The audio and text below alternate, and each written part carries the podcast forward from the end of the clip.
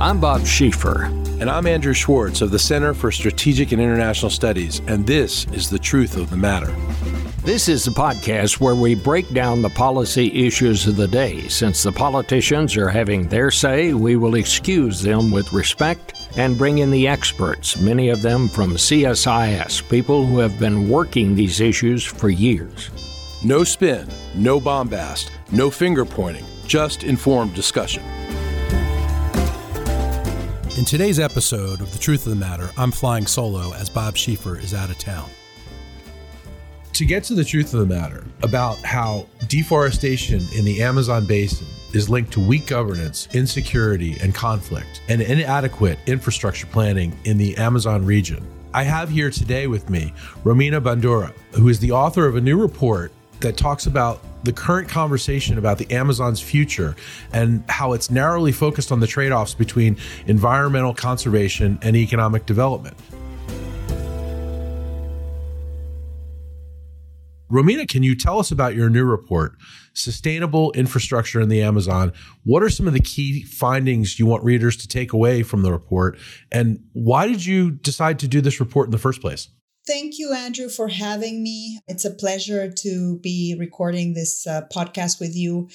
We've conducted um, a year long research project exploring how deforestation in the Amazon is linked to structural vulnerabilities in the region. As you mentioned, weak governance, insecurity and conflict, and inadequate infrastructure planning in the regions, uh, which reveal that these are some of the main drivers of deforestation in the region. And uh, we are concerned that currently the discussion on, on the Amazon, as you pointed out, is very narrowly focused just on the environmental phenomenon, but behind that environmental phenomenon, that degradation that is happening, there are many other issues that people might not know about. And again, insecurity, weak economic opportunities for people, weak governance. And so all these elements make deforestation to happen. The current conversation about the Amazon, as you rightly describe, is narrowly focused on trade offs. So between environmental conservation and economic development. So they treat development of the Amazon as a zero sum game. That is, if we conserve the environment, we lose out on economic growth. And we shouldn't be looking at the Amazon that way. Our report has certain uh, visions of how the Amazon can be developed in a more sustainable uh, way in the future. So, your report is also accompanied by three country case studies, and that's Brazil, Peru, and Colombia. How do these countries differ in their approaches to the Amazon basin? So, among these three countries, uh, Brazil holds most of the Amazon in the in the region in terms of area. So, sixty percent of the Amazon is located in Brazil, and then another, let's say, ten to fifteen is uh, in Colombia and Peru. We chose these three countries since, first of all, as I just mentioned, among the three of them, they hold more than 80% of the Amazon. There are another five countries that have, you know, Amazon rainforest. So, you know, think about Venezuela, Bolivia, etc. But uh, we focused on only these three countries because of the coverage. They are the most important economic sources. So the, the their economies are the, are the biggest in the Amazon.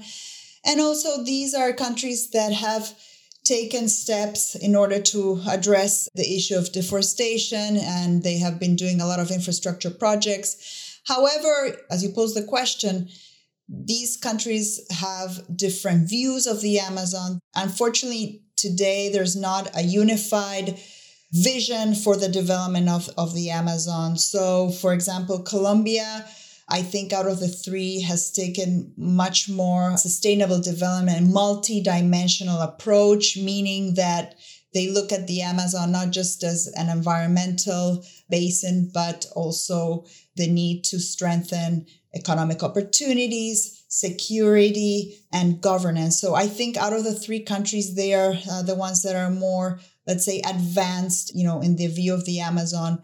Uh, Brazil has a lot of interest behind the soy and agricultural and cattle raising activities. So it's a little bit harder for them to come up with a more unified vision.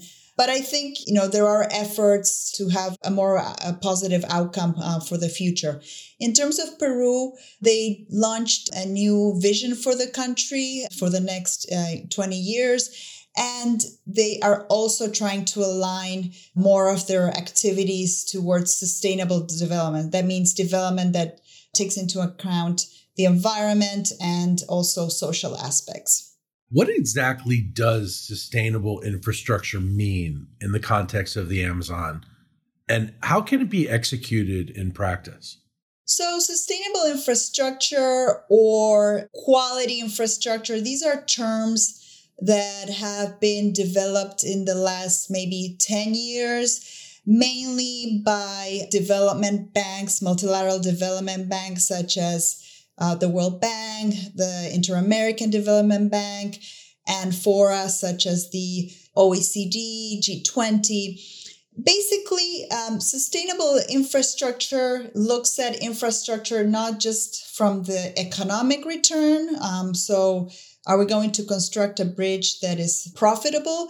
But also, how are we going to do it? Is it going to take into account institutional aspects, you know, such as planning, procurement, corruption? Is it going to look at the impacts that infrastructure um, is creating? So, you know, the environmental impacts. Is it going to take into account social impacts and are we going to involve communities in the planning of that infrastructure? And so it's basically looking at its planning infrastructure in better ways, uh, more sustainable, more, uh, you know, taking into account all these factors, economics, institutional, social, and environment into account. So that's basically like the overarching uh, definition. But of course, each of these organizations has a different approach. And you're right. Uh, one of the issues is I think there are like 30 of these frameworks out there. The challenge is which framework do we follow? and what set of indicators do we use to really gauge that we are following a sustainable infrastructure process so i, I think that's sustainable infrastructure 2.0 uh, going from you know these big frameworks into uh, more of like implementation and i would say harmonization you know i don't see why not these development banks and others can come up with an umbrella of a framework with key indicators. And, you know, the IDB is convening and is looking into that. And I think they're making a lot of progress. So, romina what role do indigenous communities and other local populations have to play in sustainable infrastructure development? These communities have been inhabiting the forest for a long time. They know the forest, they know the issues that are taking place and there's been many studies that show that these communities, you know, there's less deforestation around the, the areas where these communities uh, live. So they know the challenges. I think that they need to be incorporated into the planning processes, not just infrastructure, but overall, you know, the basics planning, because just to hear what they need, you know, a lot of these communities, as the COVID 19 pandemic has shown, they lack education, they lack healthcare services, they lack technology, um, you know, IT that could be really useful for them. And instead, you know, countries are providing hydroelectric dams or big highways that might not be the most adequate infrastructure for these communities. And also, the other side is that um, a lot of indigenous communities and in general communities around these infrastructure projects have been really affected, mostly negative, by the destruction of, of the forest. So we need to do a better job of including them. And, and the third pillar is security. Our report has a whole chapter on insecurity issues in the Amazon. And they see firsthand the problems uh, with illegal activities such as uh, illegal gold mining, cocaine production, illegal logging. You have also a lot of um, human trafficking and trafficking of species, flora, fauna. And they could be really partners with security forces in you know in helping to stabilize the region. Let me ask you this romina how can strengthening governance in the amazon improve the insecurity its residents face? And what levels of government should be prioritized? What measures have been successful so far? That's a great question, Andrew. So, by governance, we mean, you know, different things. So, one of the main issues is um, inadequate land registries and titling um, in the Amazon. So, you know, there are lots of large areas in the Amazon that are like no man's land. So, a lot of colonizers or these illegal groups and mafias just land grab, right? So they take the land. Local governments sometimes don't have the capacity to be enforcing any of the laws or you know there's not adequate titling processes so are these are these drug cartels or yeah and you know uh, drug cartels have also morphed into sort of conglomerates so they are also involved with the price of gold so high they've been also like branching out to other activities. So, you know, illegal and informal gold mining in the Amazon is a big business. So that's one thing. And of course, that degrades water and, you know, the ecosystem around it because you need mercury um, for the process. And so that's one area, the land, you know, grabbing because of the inadequate land registry and titling process. The second area is the capacity of local governments themselves some of these local governments don't have budgets, personnel to really, you know, hire people and enforce laws, property rights, etc. Also, the issue of social services that I described before. So there's kind of like a lack of a lot of the interviewees that we met with say there's lack of state presence there, meaning is not just the physical presence, but there's no services uh, for for people. And as I mentioned before, education, water, you know, just basic services, uh, health. And then there, there's a third area of governance, which is transparency. Some of these governments, I'm not saying you know they they're all corrupt, but there's corruption, and that leads to you know either looking the other way uh, and letting these bad actors come in or simply getting bribes. Or, you know, there's also impunity, meaning some of these actors are brought to justice, but, you know, it's rarely the case. So those are like three elements that allow these illegal activities to thrive.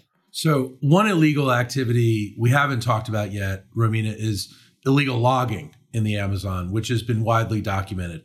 Can you talk about some of these lesser known, newer illicit activities that you also mentioned in the report, like cocaine trafficking, which doesn't seem like it's a lesser known thing, but is it lesser known in the Amazon?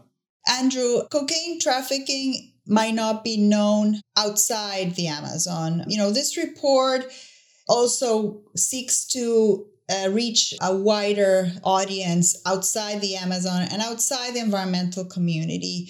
So, the question on cocaine trafficking, I don't think a lot of people know, but Brazil is currently the number two consumer of cocaine after US, according to, you know, the UN. And then you have Colombia, Peru, and Bolivia, all Amazonian countries the main producers of cocaine. So I don't think people really maybe equate, uh, you know, the Amazon with this, but a lot of the cocaine activity happens underneath the, the forest cover, which is very concerning. And the other thing is, Andrew, in our report, we have a very interesting map. And again, you know, people in the Amazon know this, they know the vastness of the rainforest but people maybe in the US or elsewhere don't know. But like the Amazon rainforest is the same size almost as the United States without Alaska and Hawaii. So imagine the sheer uh, geography uh, in order to provide security, in order to provide economic opportunities, and also to conserve the forest. It's not an easy task. You mentioned the forest cover. So obviously, it makes it impossible or very difficult for law enforcement, for governments to penetrate cartels and other illicit activities. What are some of the other advantages the Amazon has for illegal traffickers and other organizations that are into illicit activities?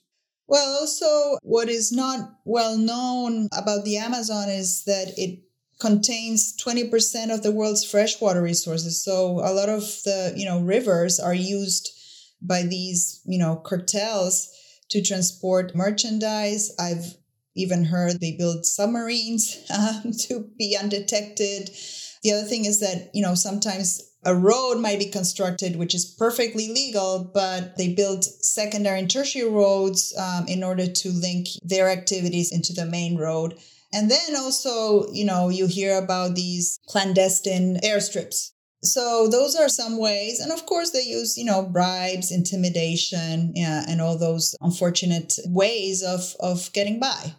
There's demand for these activities. A lot of the interviewees uh, have mentioned that you know, for example, gold. Once you mine the, the gold is not an illegal product, but the mining of gold can, you know, is happening in illegal ways or informal ways. And once, you know, you mine the gold, it's very easy to sort of clean it through the value chain. Um, you know, so if I bring you an ounce of gold or whatever, it's very hard for you to tell me, you know, well, where does this gold come from? I'm going to say, well, it's perfectly legal. And so it, it's easier for gold to sort of go into the mainstream market. So, with all of this, I mean, there's an enormous amount of illicit infrastructure being built, and your report points that out. How can the United States and other international donors support more sustainable infrastructure development that's legal in the Amazon? So, you know, I just want to clarify the infrastructure that's been developed in the Amazon, a lot of the, you know, dams and roads have been legal. But the problem is that when they were constructed, they didn't take into account the communities, the impacts, the environmental impacts, and some have not had, you know, good economic returns. And then you have another set of infrastructure that is being, you know, developed by illegal actors, the secondary roads, the tertiary roads, and whatnot. But going back to your point on how can the U.S. help, I think one thing uh, the U.S. should do is provide constructive ideas and not start accusing these countries that you know they're not doing a, a good job because I don't think that's going to be very helpful. So, what the US can do is work through their bilateral agencies, agencies such as, you know, USAID, uh, which provides grants to these countries. They're doing a great job in Brazil trying to link up private investors uh, to the Amazon so that the Amazon is developed in a sustainable way. So that's one area, uh, USAID. Then the DFC, the new uh, Development Finance Corporation that started operations this year, which aims to provide capital and other sources of funding for the private sector of these countries. It can help these countries plan projects in a more sustainable way. Another area, so the bilateral agencies that the US possesses, another is through the work of the multilateral development bank. So the US is the number one shareholder of the World Bank, is the number one shareholder of the Inter American Development Bank. So through these institutions, the US could be playing an, a positive role of operationalizing these sustainable infrastructure uh, principles. Another area where the US could play uh, a lever is um, on OECD accession both Peru and Brazil want to become members of the OECD. And maybe it's a pipe dream, but uh, I think that if linking OECD accession to some governance standards for the Amazon uh, might be a carrot or a stick that the US could push for. So those are some some areas. And then of course, a third area is I would say security cooperation, which the United States has done already. They provided a lot of training to the military in Brazil, provided technology. I think that's a positive way which the US could help. And the fourth is the private sector. So I think, you know, the US has the largest and most innovative private sector in the world. And in order to develop the Amazon more sustainably, the US could, you know, help form private public partnerships in these countries and bring ideas of more sustainable production and processes to the Amazon. Which of these recommendations do you expect the most pushback to come from? Yeah, so our report has we didn't call them recommendations per se, but um, maybe some like principles for a more uh, sustainable development of the Amazon. So there are five. One, we say we have to go back to basics of good governance and transparency. So we need to invest in that. The second one, the second principle would be to really reinvest in security forces, training, bring them, you know, good technology, more capacity Third is to link uh, the security efforts with, you know, economic models that are going to be based more of like on a living forest economy than just extraction or slashing of and burning of the forest. So tying security with economics. Fourth principle would be to help countries develop a pipeline of sustainable infrastructure projects, which take into account both the economic returns, but the environmental and social impacts. And the fifth would be that, you know, these countries have regional cooperation agreements, but there's, as I mentioned in the beginning, there's not like a unified vision of what the Amazon should strive for in the future. So we propose, I think this is going to be the most controversial recommendation, appointing, we call it an Amazon czar this would be a person that would look into the security and governance and you know environmental issues through a whole of government approach a multidimensional approach and you know sort of like i wouldn't say the un envoy but somebody that is respected across countries and that is not has um, other interests besides, you know, it's the sustainability of the basin. So I think this fifth recommendation might get a little bit of pushback and probably, you know, improving security forces because there's kind of fear that police and the military might play a negative role in the Amazon from the country's uh, histories. But it's it's needed. You know, you need better equipped and more professionalized security forces. It would be a pretty interesting and exotic job to be the Amazon czar. I, I think that might have yes. to be you, Romina. or Serena, you know? Yeah, there yeah. you go.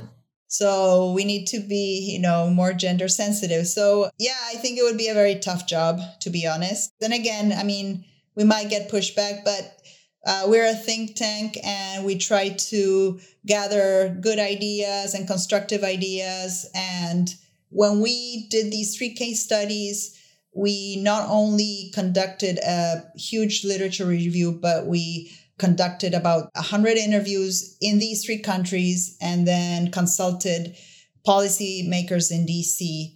And some, some of these ideas that are in the report are based on consensus and, and what people that have a lot of expertise have told us that would be good ideas. And we try to provide the best ideas in the report. Well, Romina, this is fascinating. You can find the report, listeners, at csis.org. It is, again, sustainable infrastructure in the Amazon.